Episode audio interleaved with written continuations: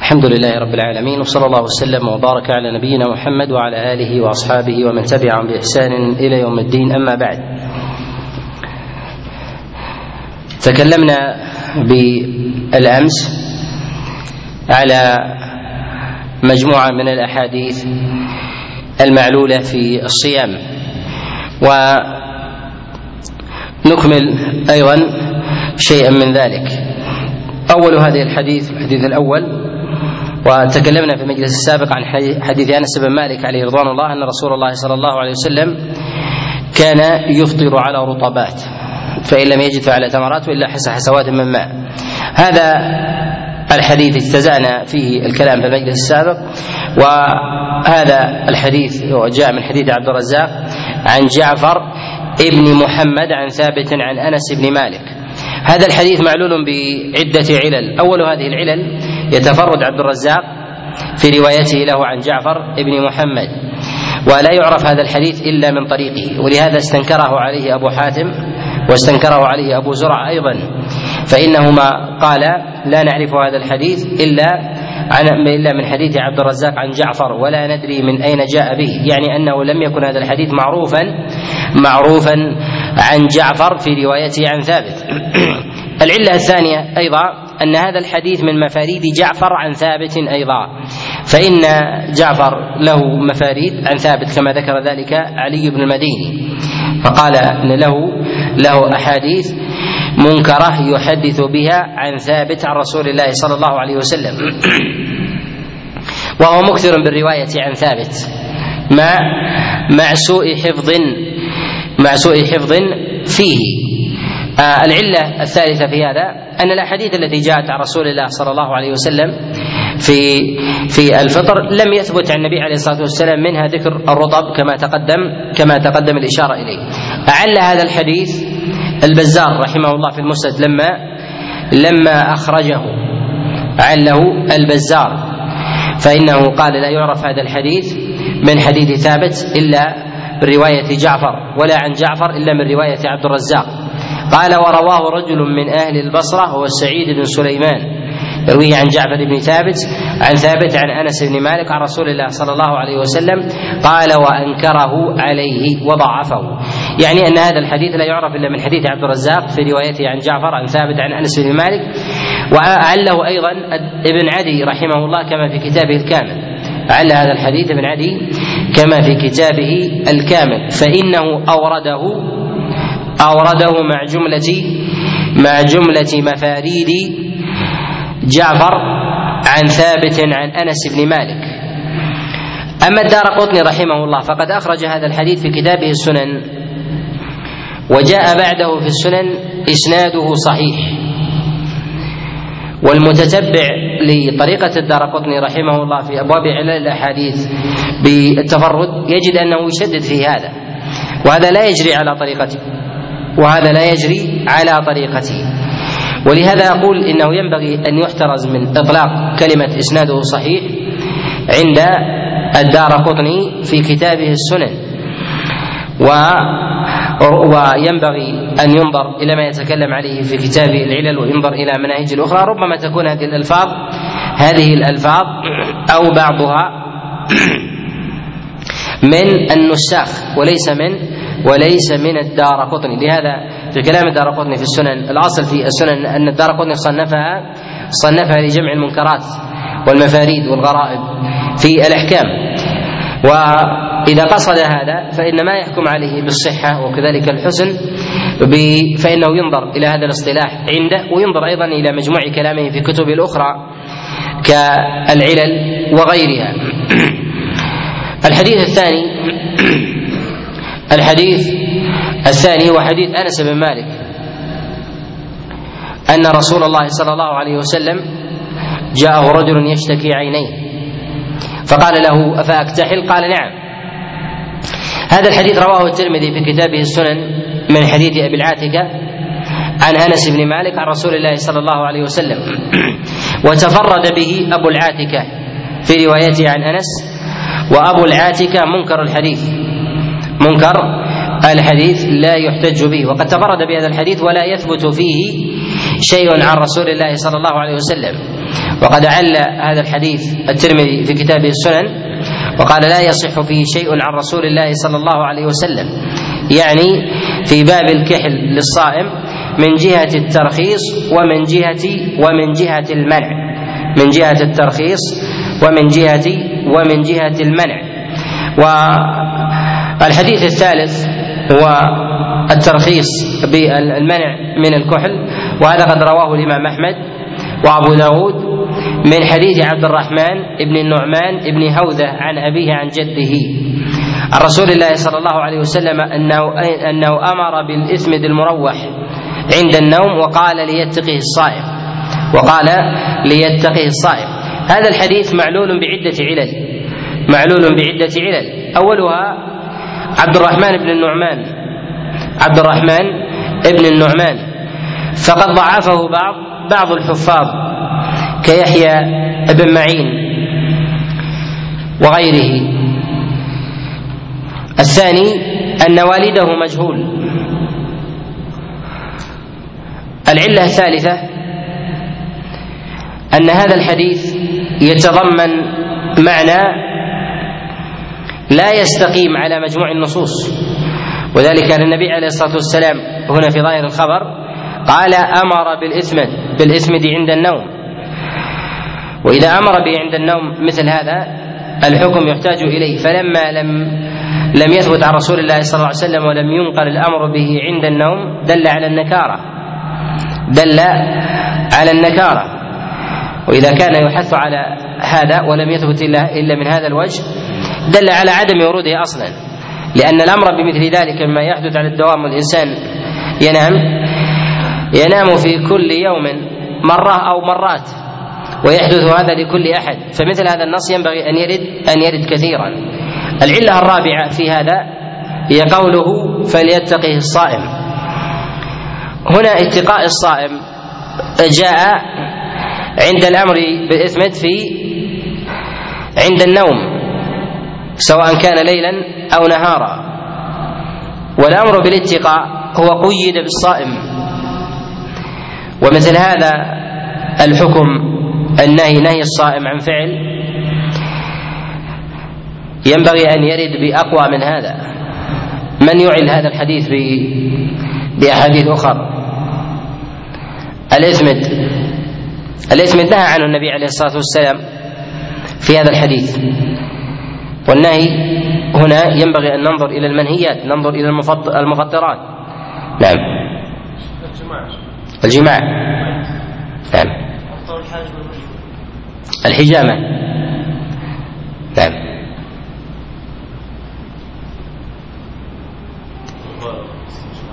المبالغة. نهي المبالغة في المضمضة والاستنشاق.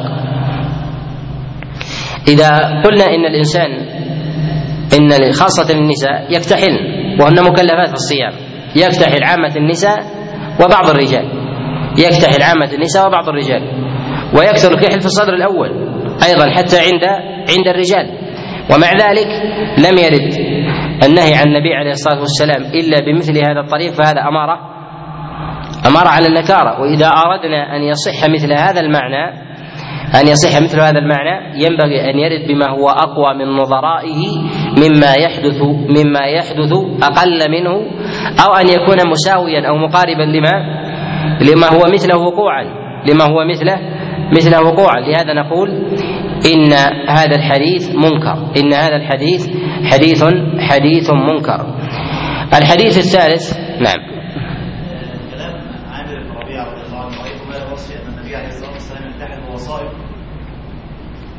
ماذا؟ كلام عامر بن ربيعه أيوه. الذي علقه البخاري رحمه الله ماذا؟ ما يروش ان النبي عليه الصلاه والسلام كان يحتحل وهو صائم لا يستاك وهو صائم. يستاك ولا يستاك. هذا من ضمن الأحاديث المنكرة في الصيام. الموضوع في الصيام. هذا نعم. نأخذه. الحديث الثالث. وحديث عامر بن عبد الله بن ربيعة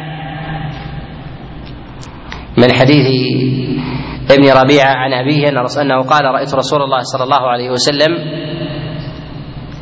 ما لا أحصي يستاك وهو صائم. هذا الحديث علقه البخاري بصيغة التمريض فقال ويذكر عن عامر بن عبد الله بن ربيعة.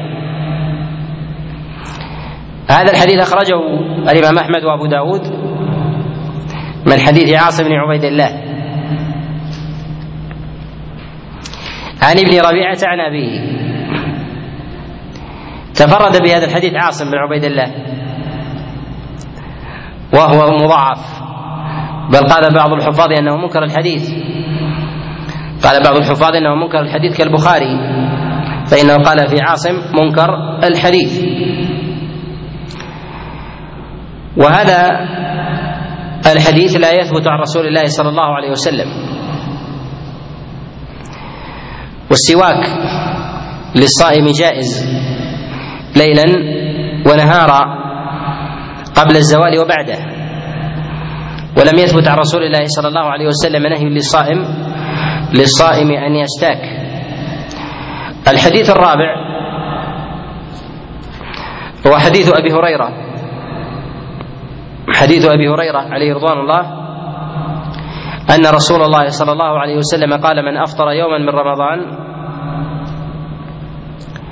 لم يجزه أن يصوم الدهر ولو صامه هذا الحديث رواه الإمام أحمد وأبو داود والترمذي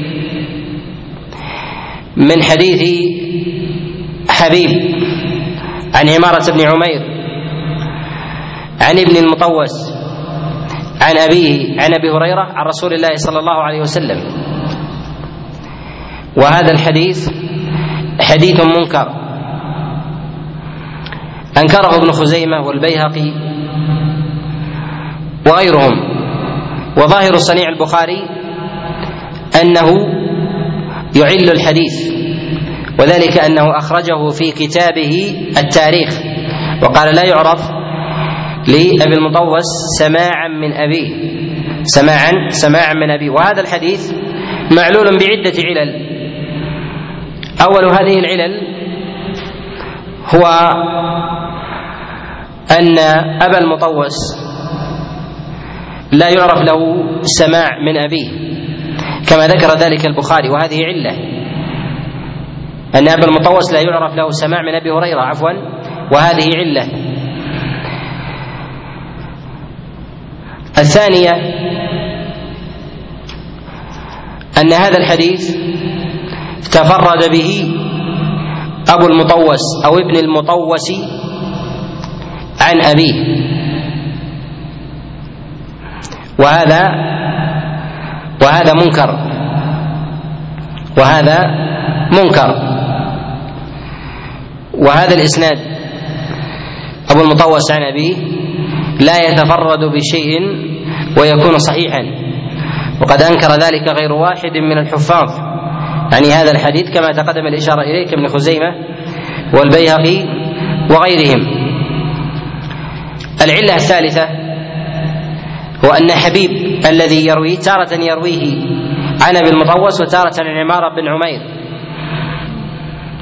وهو لم يسمعه من أبي المطوس وإنما سمعه من عمارة به كما ذكر ذلك شعبة بن الحجاج فيما نقله الدار قطني.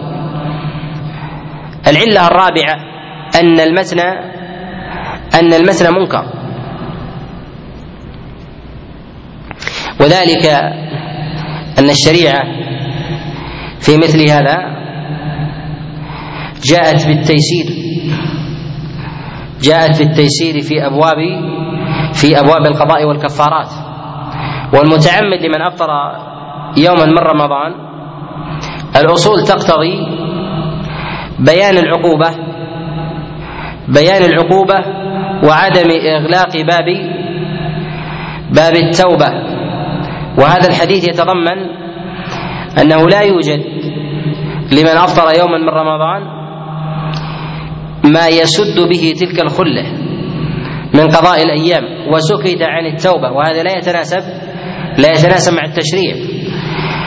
وإن ذكرنا مرارا أن الذي يفطر يوما متعمدا من رمضان أنه لا يجب عليه القضاء وإنما يجب عليه التوبة والاستغفار.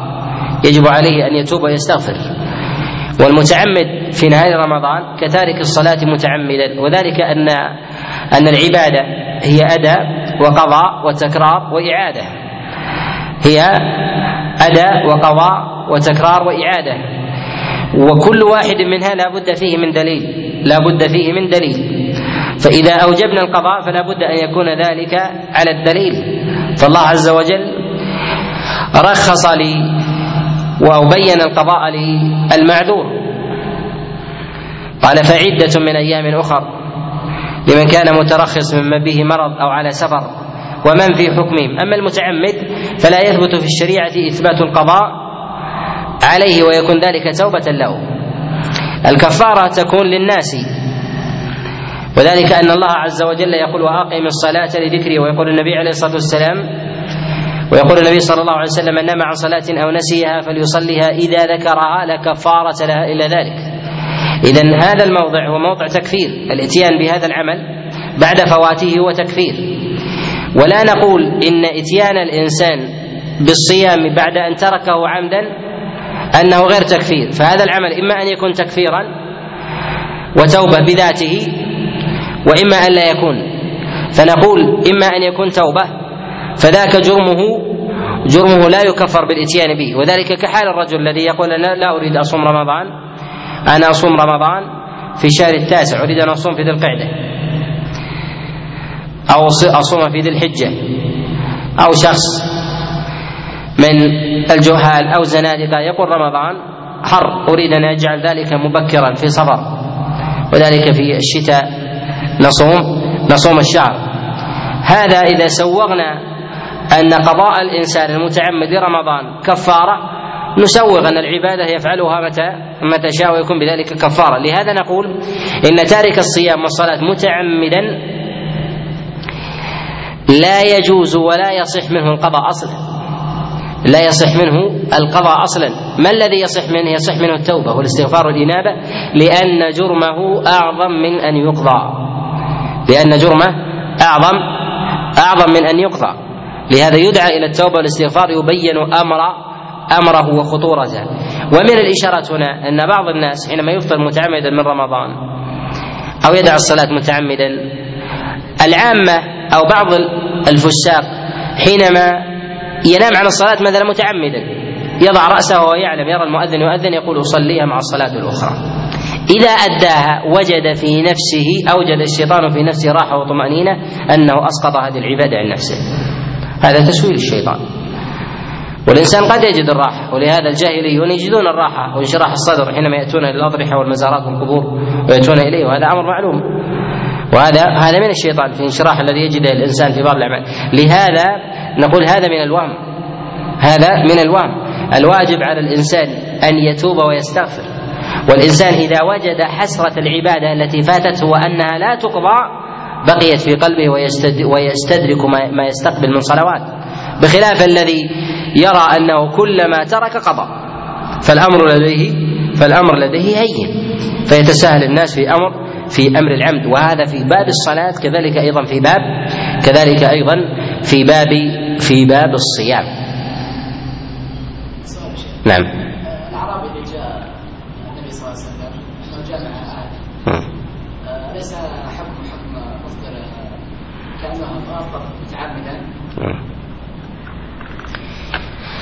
مسألة المجامع في رمضان والجماع من محظورات الصيام من محظورات الصيام. وهل يفسد الصوم أم لا؟ جمهور العلماء يرون أنه يفسد يفسد الصيام. وهل النبي أمره بالقضاء أم لا؟ النبي لم يأمره بالقضاء وإنما أمره بالكفارة أمره بالكفارة. هذا كفارة الجماع وكفارة إفطار يوم من رمضان متعمد. ما هي؟ التوبة والاستغفار الاتيان بالعمل الصالح. فإن الحسنات تذهب تذهب السيئات. الحديث الخامس حديث أبي هريرة أن رسول الله صلى الله عليه وسلم قال من ذرعه القيء.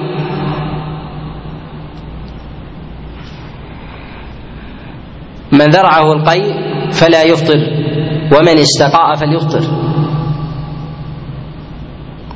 وجاء في لفظ من ذرعه من أصابه قيء أو قلس أو ذرعه أو من أصابه قيء أو قلس فليس عليه القضاء ومن استقاء فمن ذرعه من من أصابه قيء أو قلس فليس عليه القضاء ومن استقاء فليفطر.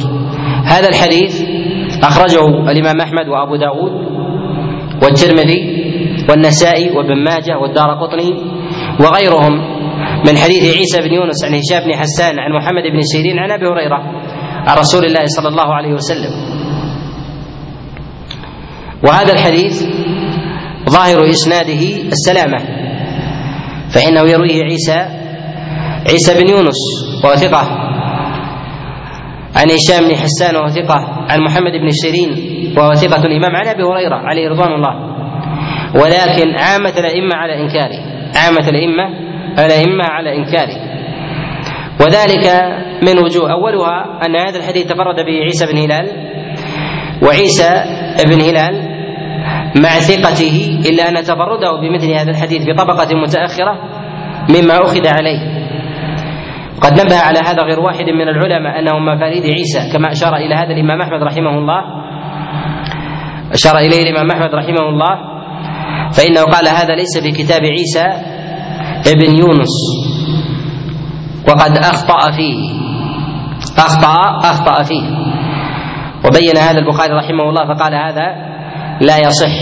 وقال الترمذي لا أراه محفوظا. وعامة الأئمة على إنكاره. العلة الثانية أن عيسى ابن يونس أن عيسى بن يونس لديه كتاب. وكتابه هو الذي يضبطه ويحدث ويحدث به. وإذا حدث بحديث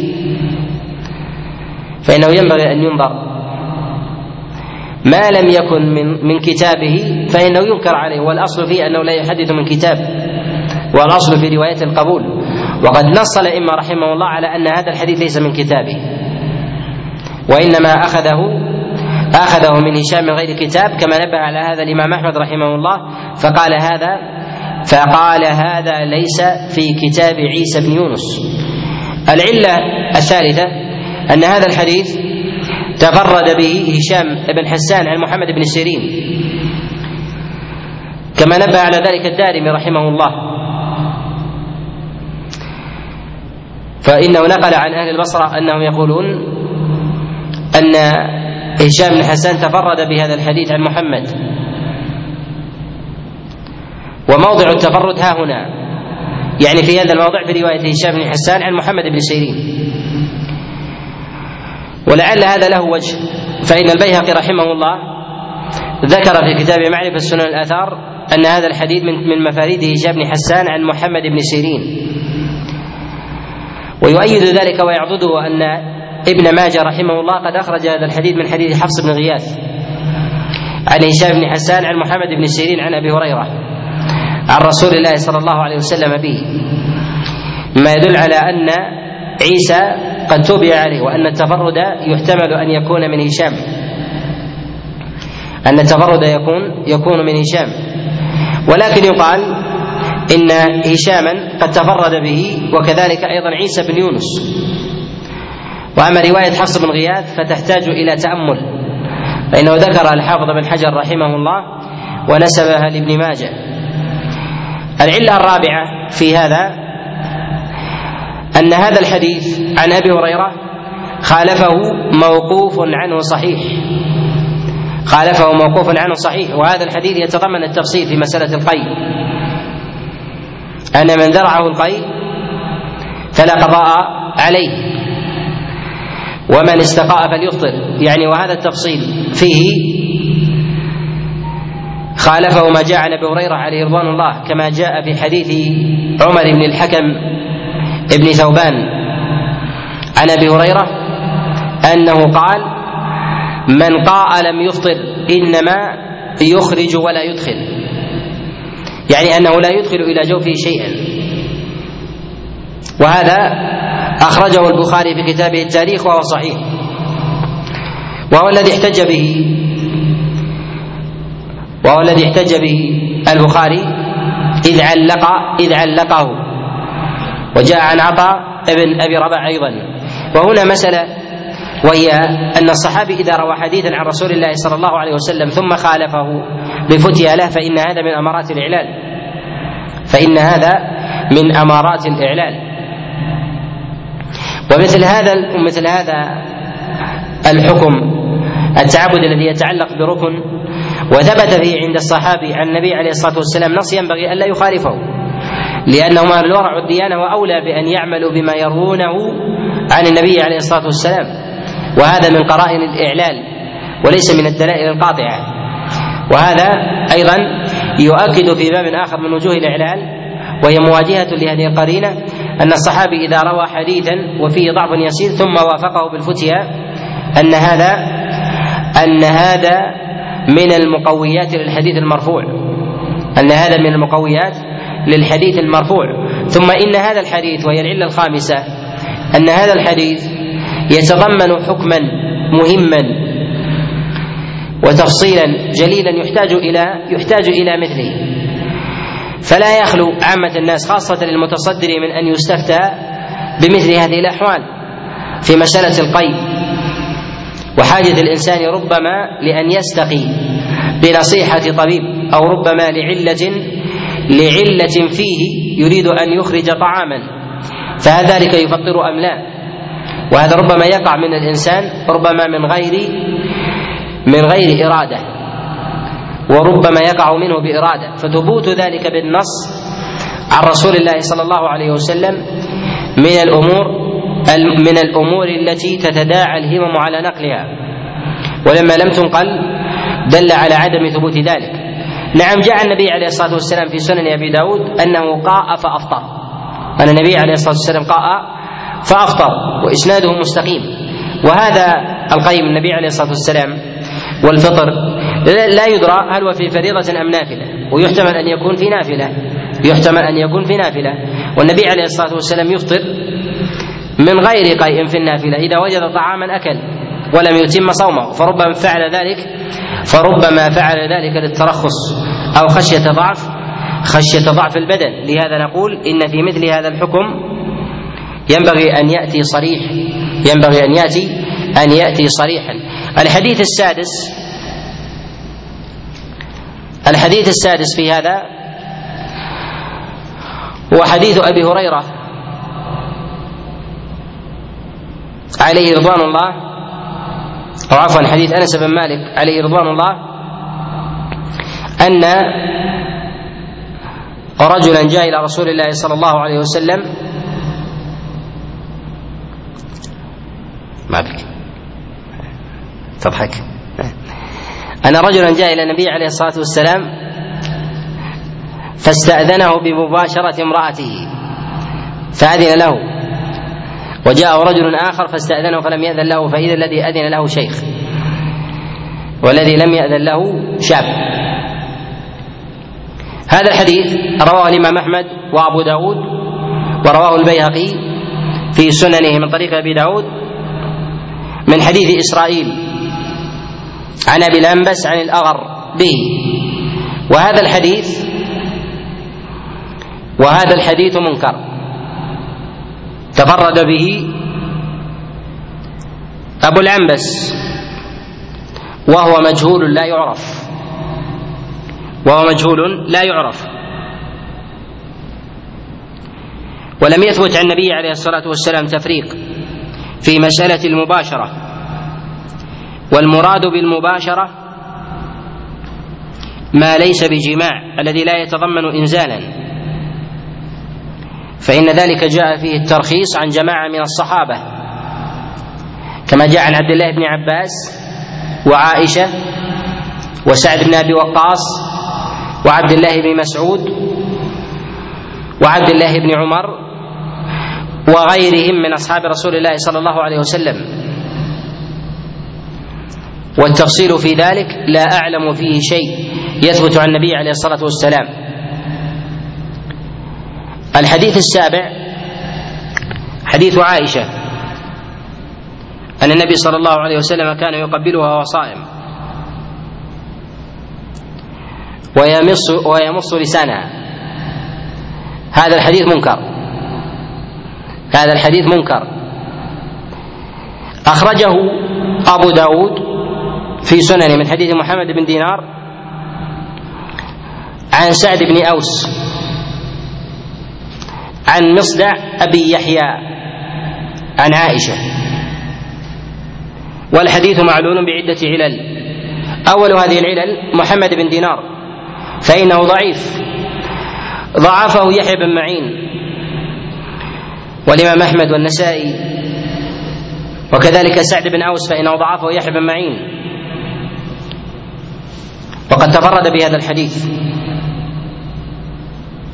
العلة الثالثة أن هذا الحديث فيه مصدع أبو يحيى وهو مقل الرواية وهو في حكم المجهول.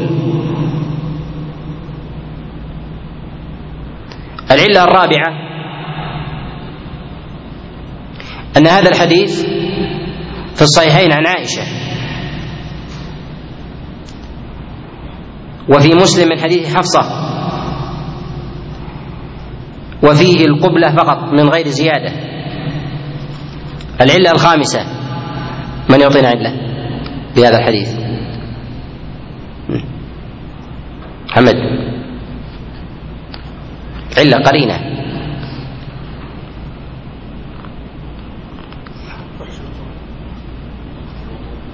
إيه، نعم. نعم. لا.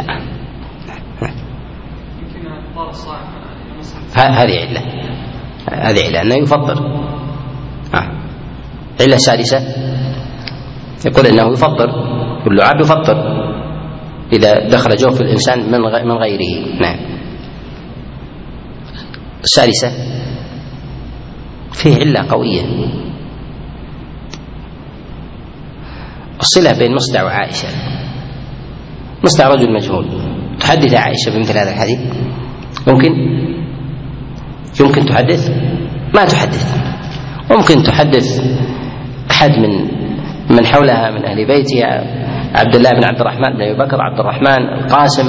أضراب هؤلاء عروة أنها خالته. تحدث عبد الله لأنها خالته ونحو ذلك ممكن. لكن أن يأتي هذا عن مصدع ابي يحيى هذا هذا منكر أو ليس منكر؟ منكر. اذا هذا الحديث معلول بكم؟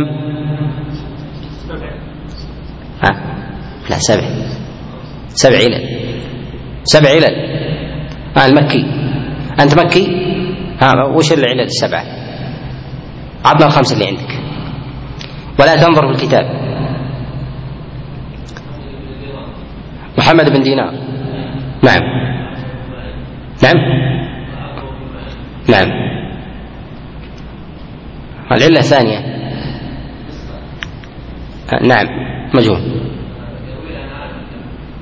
والعلة الأخرى يروي عن عائشة نعم. حديث جاء في الصحيحين من غير هذا الزيادة.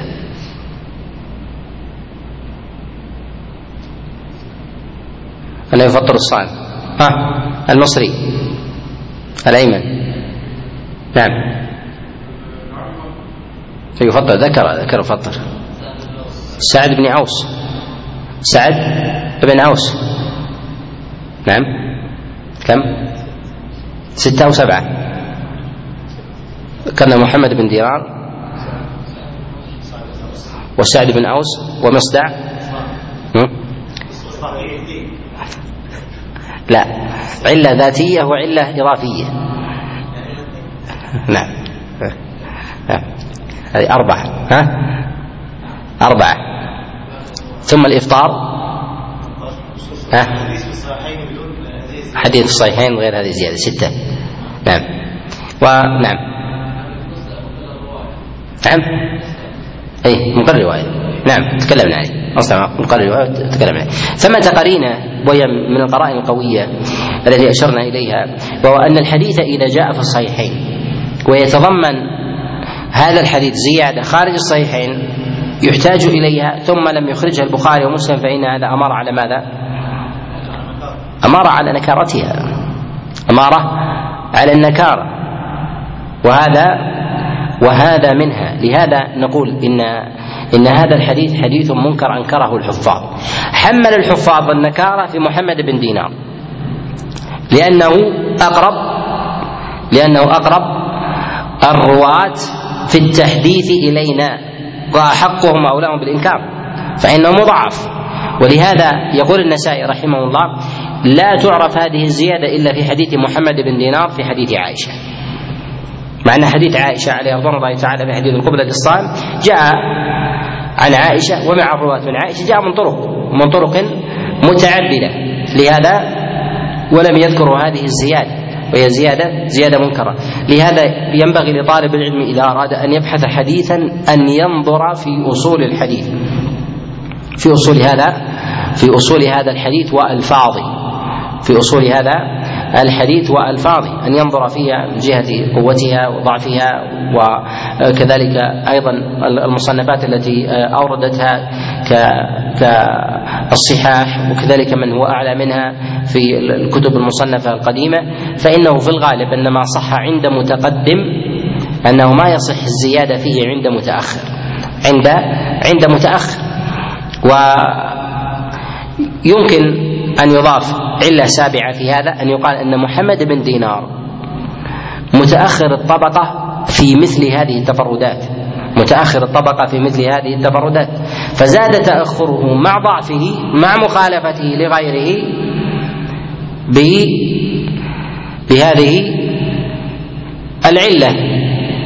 فأصبح الحديث فأصبح الحديث منكر. ولهذا نقول إن هذا الحديث لا يثبت عن رسول الله صلى الله عليه وسلم.